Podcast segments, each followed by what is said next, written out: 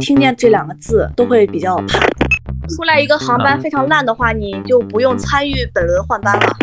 但现实生活中其实是不可能的，绑不在一起，绑不了，多牛的绳子也绑不到一起去。你坐在那儿吃是坐不消停的。我这行说说来话长，我这行说来话长。话短说。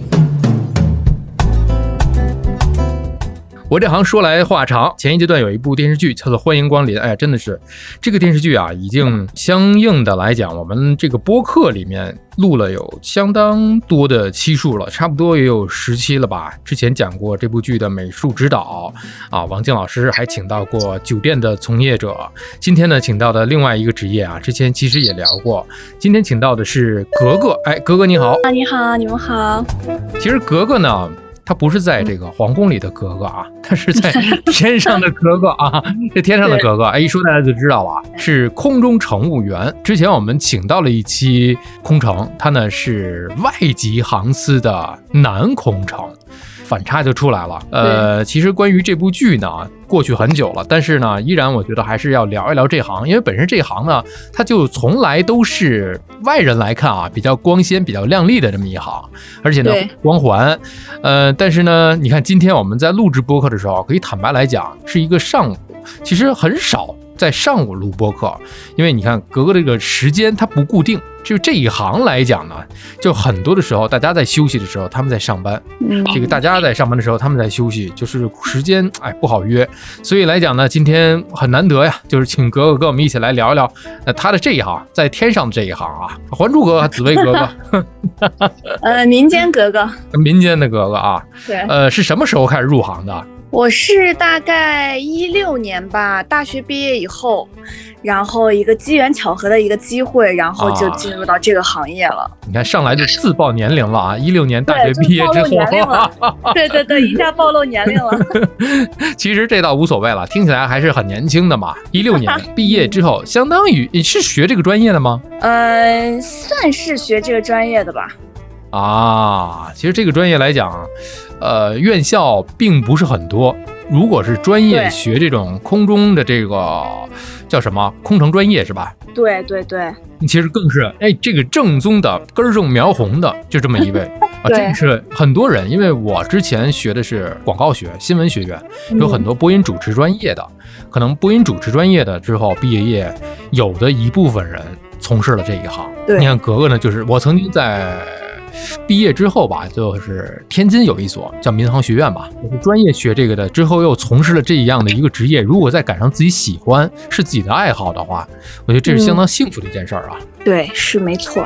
其实也很犹豫嘛，当时要不要做这个行业？然后呢，身边的人慢慢去面试，就觉得哎，我也可以去试试啊。然后去试试以后，觉得这个工作也不错，算是我比较喜欢的一个工作。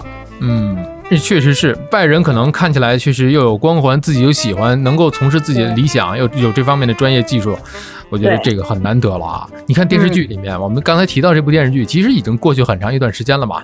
但是我觉得还是有的聊，因为最近有一些行业剧，我觉得啊，从看的观感上来讲，专业性还是挺强的。你比方说，就这部电视剧而言，它涉及两个行业。之前我们聊到的这个酒店的从业者，听到了一位啊，将近十年、九年的一位酒店从业者，他觉得还原度很高，就是男主那方面。今天我们就是转到女主这方面来聊一聊。你说白百合所。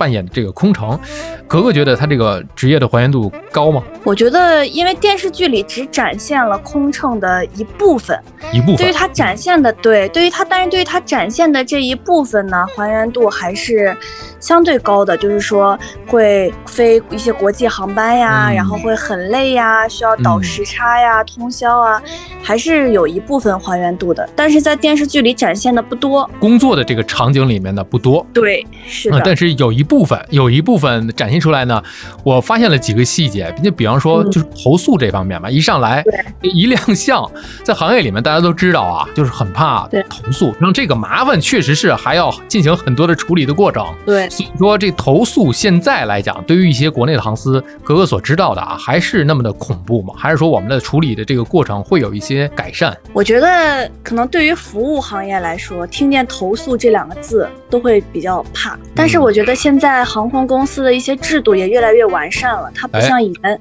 一旦有一些投诉，就一定是要处理你乘务员呀这样子的。嗯但是现在对于投诉是会也是会听一些你乘务员的说法，就是会具体了解到发生了什么事情，你旅客做了什么事情，乘务员呢后面又做了什么事情，然后呢先去了解这个情况，然后再来判定这个投诉是否成立。就是现在不会像以前一样一味的把投诉都责怪在这个乘务员的身上。嗯，而且你说的这一点，我想起来另外一件事儿啊，也是看到你之前的这个社交媒体发过，就是在哪年的一个冬天嘛，就说这个乘务员这一行嘛，还要很很冷的天气，穿着特别单薄的衣服啊，对对对，因为本身就有冬装和夏装，那就是这个这个这个这个航司的领导可能要第自己去体验了一番啊，确实冷，确实冷，对对，你们去试试冷不冷？确实是啊，就好看是一方面，冬天这个天气，尤其像咱们国家啊，由南到北，你从黑龙江你飞到 广州、深圳，这个天气完全大相径庭啊。对，但是现在也越来越人性化了嘛，投诉就越来越人性化了，更何况你着装啊这些人性化的考虑啊，还有这个在剧里面看到有一次摁铃，有一个乘客摁铃，故意就是想找这哎个女主是吧？去找白百合饰演的这个角色啊，郑有恩，然后就去想递名片，呃，就先说这个递名片这个过程吧，常见吗？嗯我觉得不是很常见。是因为现在都不印名片了吗？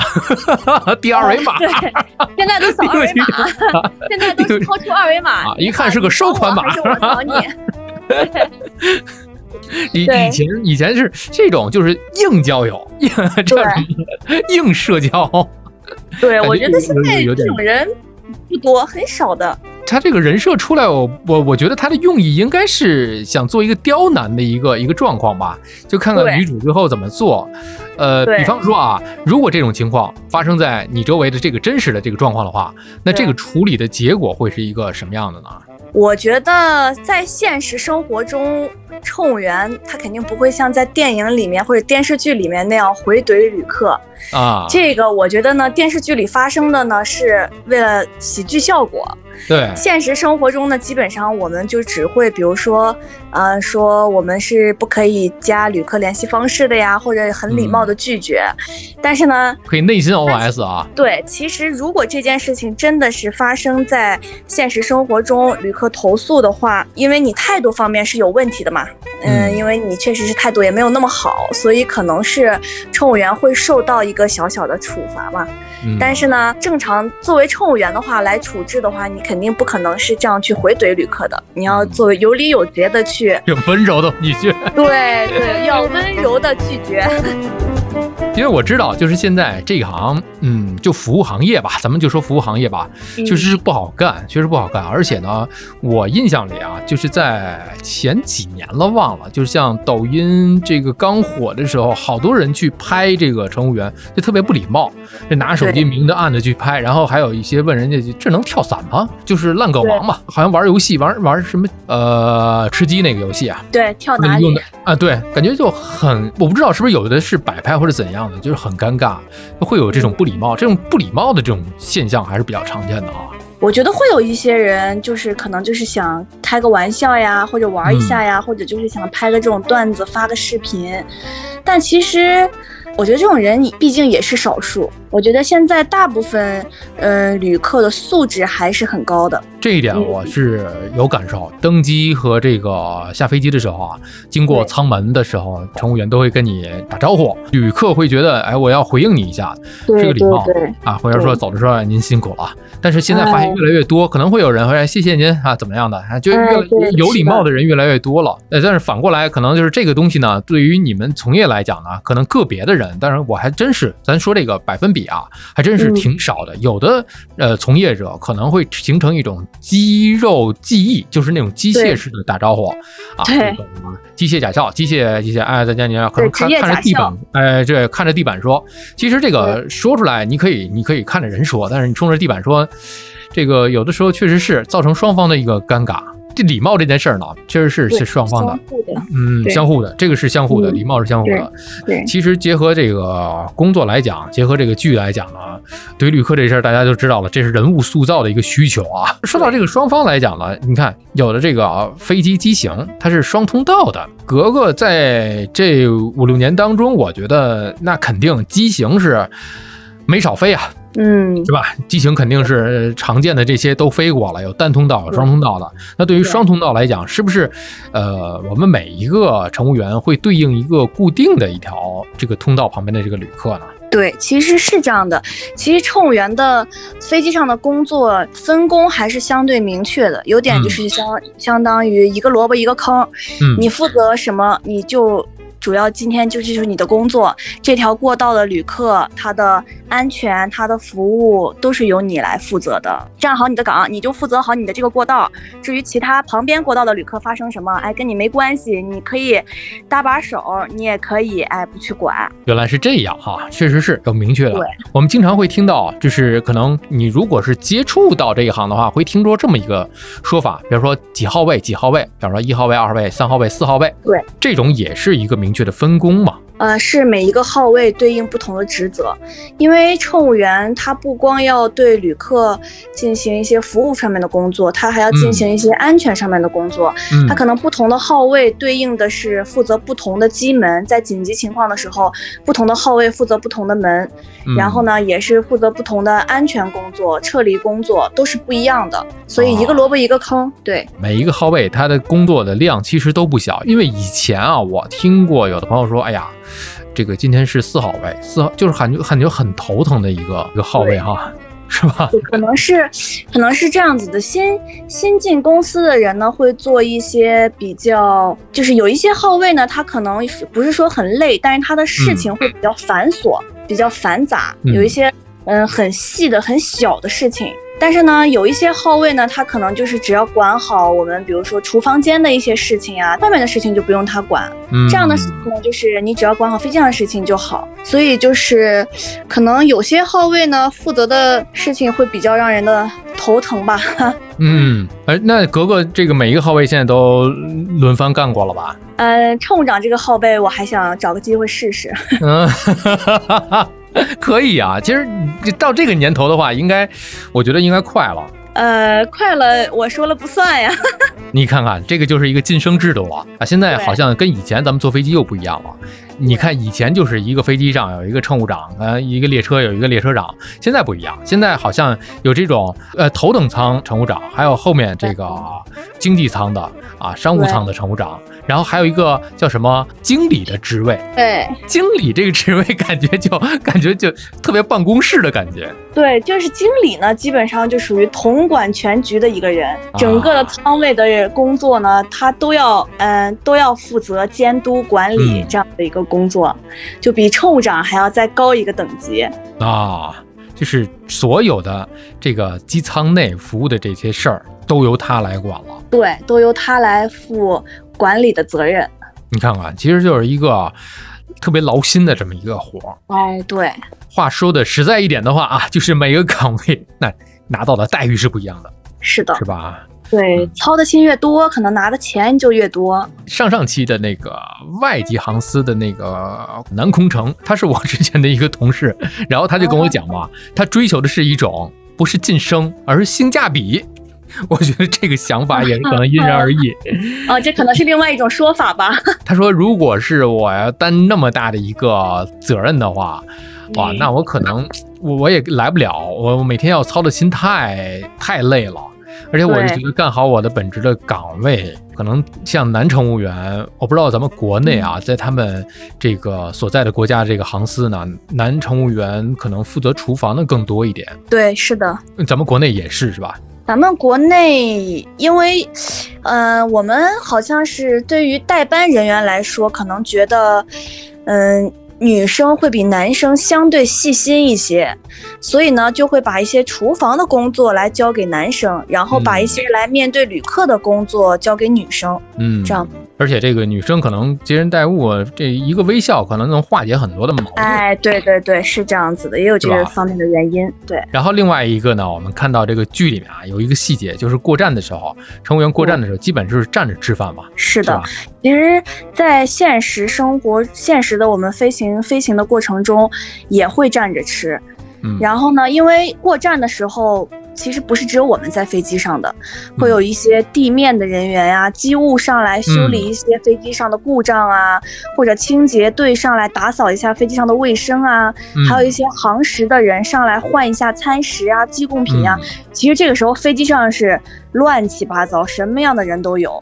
你坐在那儿吃是坐不消停的，可能你刚坐下，清洁队会跟你说：“哎，不好意思，让一下。”然后你还得站起来，或者说你刚坐下，提供品的人来上餐了，哎，让你帮忙看一下，你又得站起来。与其你坐那儿吃，你不如站起来，赶紧扒拉两口，吃完算了。哎，还真是啊，就是大家以为就是过站的，哎，先解释一下这个“过站”这个词吧，好多人可能还不太理解什么叫过站。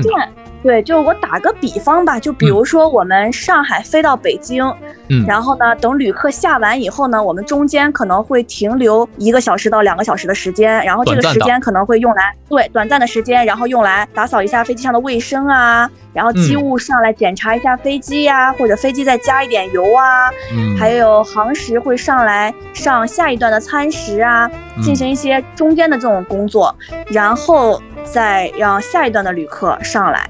然后再飞回来，这个中间这段时间就叫过站。哎，这个短暂的叫过站啊，根本就没法下飞机。你们再去找一个餐厅，没有那个时间，没有那个时间啊，那根本不可能，梦里有梦。跟你想，刚才格格描述的这个场景，很多人康康康上来是吧？然后有有这个清洁的，有这个航时的啊，有这机务检查这个设备的，哎呦，真的是忙得人仰马翻啊！这个时候能吃一口，其实已经很不错了。对，你就赶紧站着吃两口得了，真的没时间消消停停坐那儿吃。嗯，然后还得等着迎接下一波的旅客登机。对，没错。更辛苦的就是飞这个大时差的这种洲际航班。是吧？嗯，哎，剧在剧里边我们也看到了，机组在酒店大堂休息的时候都是没精打采。哎，我觉得这个细节刻画的特别好，这不是说那种特别的哎光鲜亮丽、特别的腰杆挺直的那种状态。在酒店大堂休息的时候，就是能靠一会儿，能够眯瞪一会儿，他就眯瞪一会儿。倒时差是机组飞这个洲际航班的最头疼的一个问题。那如果是飞十几个小时的话，是不是还要带两套机组？嗯，其实，在疫情以前，我们是只带一套的，因为我们到了国外是可以进行，就是比如说睡个三天两夜呀，或者两天一夜呀，这样进行一个短暂的一个休整。嗯，但是在疫情以后，因为就是很多原因吧，然后可能不希望我们在国外停留，或者不希望我们在国外住酒店，所以呢，就带两套组。这样子的话呢，就是可以去。飞一套组回来，飞一套组。那这样的话，其实有点像就是过站那种感觉了。对，有点时间让你停那么久，让你再过夜再待着，因为种种原因吧。对，把时间缩短，越短越好。对，就减少在国外停留的时间。但是现在确实是啊，现在这个民航业也是受重创的这么一个行业了。对，你别说这个飞国际航班了，其实现在就是有的飞就已经很不错了。苍蝇肉也是肉啊，还有什么挑的呢？对，能飞就不错了，没得挑。包括后面，你想想，文化行业，我这个孟京辉戏剧工作室的这个演员，现在也是，只要赶上这个疫情的话，哎呀，真的是很头疼。演出有可能你们都准备好了，上完妆了，就告诉你取消了，这个都是保不齐的。包括现在这个酒店行业呀。我昨天我在呃那几天我在录的时候我就说过这么一句话，虽然酒店行业现在不景气，但是我们现在能不住酒店就是不住酒店。啊，因为现在好像涉及到住酒店这个几个字，不是什么好事儿啊，对，有可能不是个人行为，对，哎呀，唯恐不及，而且现在大家能够看得到飞这个跨国洲际航班的时候，呃，社交媒体有人拍到，就是好像我们对于疫情的防护还是挺严格的啊，穿着对这个防护服，就是这么热的天气，已经已经现在格格在飞的时候，还是必须得是做好这种防护的状态嘛，就是戴着口罩嘛，至少。对我们是口罩、手套这些一定是必须要严格佩戴的，不光是为了保护旅客，也要保护好自己嘛，这样子。对对对，因为很多现在这个民航局出了，比方说熔断的这个政策，还有一些啊，这那个叫什么外防输入嘛，外防输入啊，境外输入吧，对，所以这个也是很难。在剧里面，我们看到这个郑有恩这个女主啊，她说月入两万啊，这个这个咱先不说是不是有没有疫情的这个情况啊，咱们就说没有疫情之前，呃，这个来讲，首先飞的这个时间小时数，咱们国内应该是在差不多一百二十个小时左右吧，一百一十个小时。啊，一百一十个小时，对，嗯，会比然后每国际上个月其他的它每个月航司多一点。的规，对对对，它每个月的规定是不许超过一百一十个小时，但是不同的航司可能会有不同的限制，比如说有些航司它可能也就排到个一百或者九十几，它就不会再嗯排了，这样子。哦，对那，我们现在国内，呃，咱们算小时的起点的话，可能不同航司也有不同的算法吧？是不是大部分从关舱门开始？呃，我们主要还还是算飞行小时，就是从飞机离地的那那个时候排轮的。对，它可能有些航空公司是算关门小时，是算的是它的小时费或者说工资。嗯，它可能是从关门的时候算，但是具体算飞行时间还是用还是得要从抬轮的时候开始算。哦，嗯就是具体到飞行时间的话，得从台轮开始算了。对对对，那钱按照哪个给呢？钱呀，我们公司是按台轮给，有些有些那个有些公司是按照关门时间给，这这不敢想，不敢想。因为这个其实以前经常飞的朋友啊，这一听就能明白了，因为这里面超出入还是挺大的。刚才我们就卖了一个关子，就说这不愿意飞北京，飞北京现在好多了。那天我上周的时候去这个 T 三，呃旁边的这个西湖园去拍飞机的时候，就发现啊，嗯这个跑道基本上。基没有什么飞机，就是你能现在都是正点起飞都算那个比较晚的了，现在基本上都能能提早提早了。你现在以前你再比一比，那你关上门了是吧？关上门了，到你抬轮儿这段时间，尤其像北京还没有之前那个大兴之前，首都机场这样的一个这么繁忙的这么一个机场啊，其他的我不知道，不好说啊。就是像北京这样首都机场，我体会真的是太深了。你你真的能 能经常滑滑行一个小时是滑常事。对对对，真的是，如尤其像落地之后啊，接地了不叫完事儿，再滑滑一个多小时，真的时间是很长的。那要那样算的话，那个给的钱可就嗯合适了。嗯，对，这这就合适了。所以话说回来啊，像女主郑有恩这样的，月入两万飞国际航班，嗯，格格来讲的话，你觉得现实吗？我觉得疫情前努努力还是有可能的，啊，还是还是努努力还是得努努力呀、啊！如果你想在家躺平，月入两万是不可能的，哎那你得努努力呀、你说这个努力的这个事儿啊，飞不飞，飞哪儿，是不是得由签派来做？对，是有一个排班的一个部门签派，他来决定你嗯，飞不飞，飞哪里这样子。现在很多航空公司都可以自己来进行航班的调节，来换班。自己可以换班，对，但但是你得先有这个班次啊。首先你得有一个班次，然后你还得嗯有一个差不多好一点的班。如果你的航班太烂呢，也没有人愿意跟你换。你基本上如果出来一个航啊班非常烂的话，你就不用参与本轮换班了啊，怎么讲这个烂自断就算啊很很烂了。啊？或者说是，嗯，很多人不愿意起得太早嘛，就是比如说早上、啊早班，对四五点呀、五六点签到的，很多嗯人也是不愿意起太早，也不好换。嗯或者还有一些，比如说要出去过夜呀、到外面飞很多天的这种，也不是很好换。这种啊，对那剩下的就很轻松了。那谁愿意换？除非家里有点事儿，或者个人有点着急的事儿。对，除比如非今天本。来谈的特别好，这个班次啊，也就是说上午十点来钟的，哎呦，这个就可以晚起一会儿了。对，那朝九晚五班大家都爱飞呀、嗯，那真的是太幸福了。五六点钟的航班，我之前我坐过七点钟的。你想，旅客的话，你七点钟飞机，你怎么也得五点半，最晚你五点半你不能再晚了呀，到机场。对，那这个航班的这个机组人员呢，那至少你们是差不多得提前两个小时吧，也得还得开会的。对，要签到了，要开会，然后上机做一些准备。对，然后呢还有路程，而且呢，不像旅客爬下来就走。还要自己，还尤其像女生起来之后还得化妆，还得收拾一下。对，还得盘头。当然，现在可能对于你们来讲，盘头已经很熟练了啊。对，那快速化妆技巧，快速化妆技巧就是在机组车上快速化妆啊，就是还不能踩一脚急刹车，那就出远了 啊。油门那个，你的那个那个眼线的长度取决于师傅踩的油门的速度。眼线的长度，对，确实是这太这得付出很早的这个时间代价呀。头一天必须得早睡，我就特别的能够理解这件事儿。有的人说，那我飞一个倒完时差之后，我给你充足时间，呃，你去休息。但是有的时候生物钟它乱了呀，你想睡，但是你睡不着了呀，睡不着啊，这就是最难的事情啊！好不容易来感觉了，要起床了，起床又很困难。对，哎呀，太难了。像今天这种一整天都没有班次的，最近还比较常见啊。对，最近还它还是真的很常见的。疫情期间，咱们这个飞的小时数少，这个怎么样去让签派给这些从业者能多派一些个？在比如说就一百个人，我就五十个班次，怎么样这个十个人去选中的呢？自己有什么努力的方式吗？啊，努力的方式没有，因为这个也是随机排的，排到的人嘛。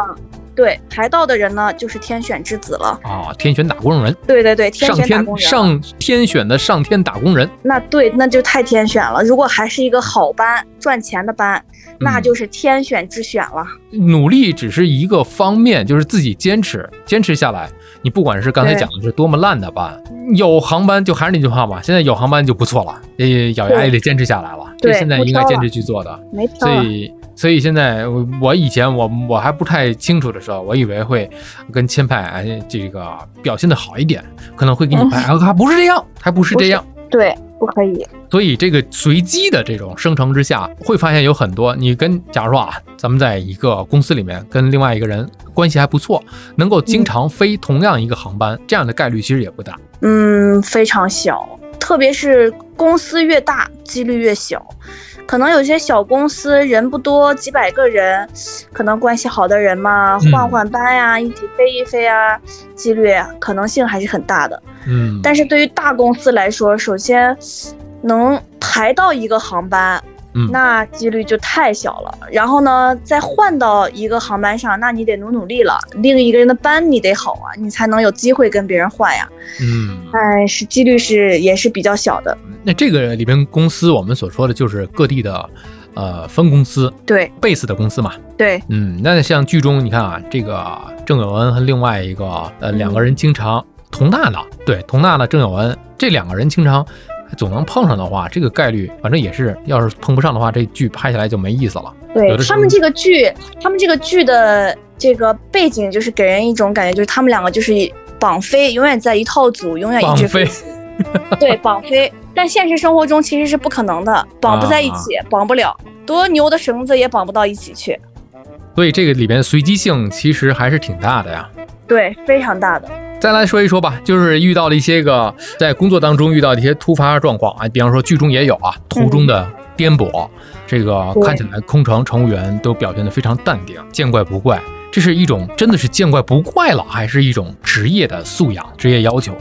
我觉得不是职业素养，我觉得是可能时间长了也觉得就是见怪不怪了。因为我记得我我做新乘，我刚飞航班的时候，如果遇到很严重的颠簸，我还是很怕的。我的内心还是会有一点点的恐慌，嗯，但是时间长了，很颠的时候呢，然后我也不会觉得很怕，然后有的时候会旅客会有一些啊，这就是惊悚的这种声音啊，然后我也会说啊，没关系没关系，系好安全带就好了，也不会觉得怕。我觉得可能就是因为时间长了，有经验了，所以见怪不怪了啊，见怪不怪，就有些个颠簸的气流。其实，在我记得印象还是挺深刻的啊！在我第一次坐飞机的时候，其实是一个特别短的一个短途，是从内蒙的锡林浩特到北京，这个基本上飞的有一个小时吗？可能连一个小时都没有，但会遇上这种颠簸的气流，就会觉得很紧，越往后走的话，因为之前涉及到经常出差的这种情况下，你会觉得哎呀，就也没什么了。而且呢，可能也是随着咱们现在飞机的飞行的品质，包括我们这个飞机的机型，像我这样的，就平时我选择出行的时候，会尽量选择双通道。我会觉得大的船终究会稳一点嘛，就这个道理啊。是的，是的，是的。自重就本身就对应付天气的这种气流的能力可能更强一点。确实是，现在飞的越来越感觉挺舒服的，就这种叫什么体验感越来越好。是的，就你刚才说的，可能见怪也不怪了啊。对，见多了可能就识广了。凡事都有第一次嘛。对你找到这种感觉之后，今后再去飞，整个的这个工作的过程当中，可能就会一是。总结出来经验了，二是积累出来故事了，对，有很多好玩的事儿就出来了。我们第二趴可以聊一聊这些好玩的事儿。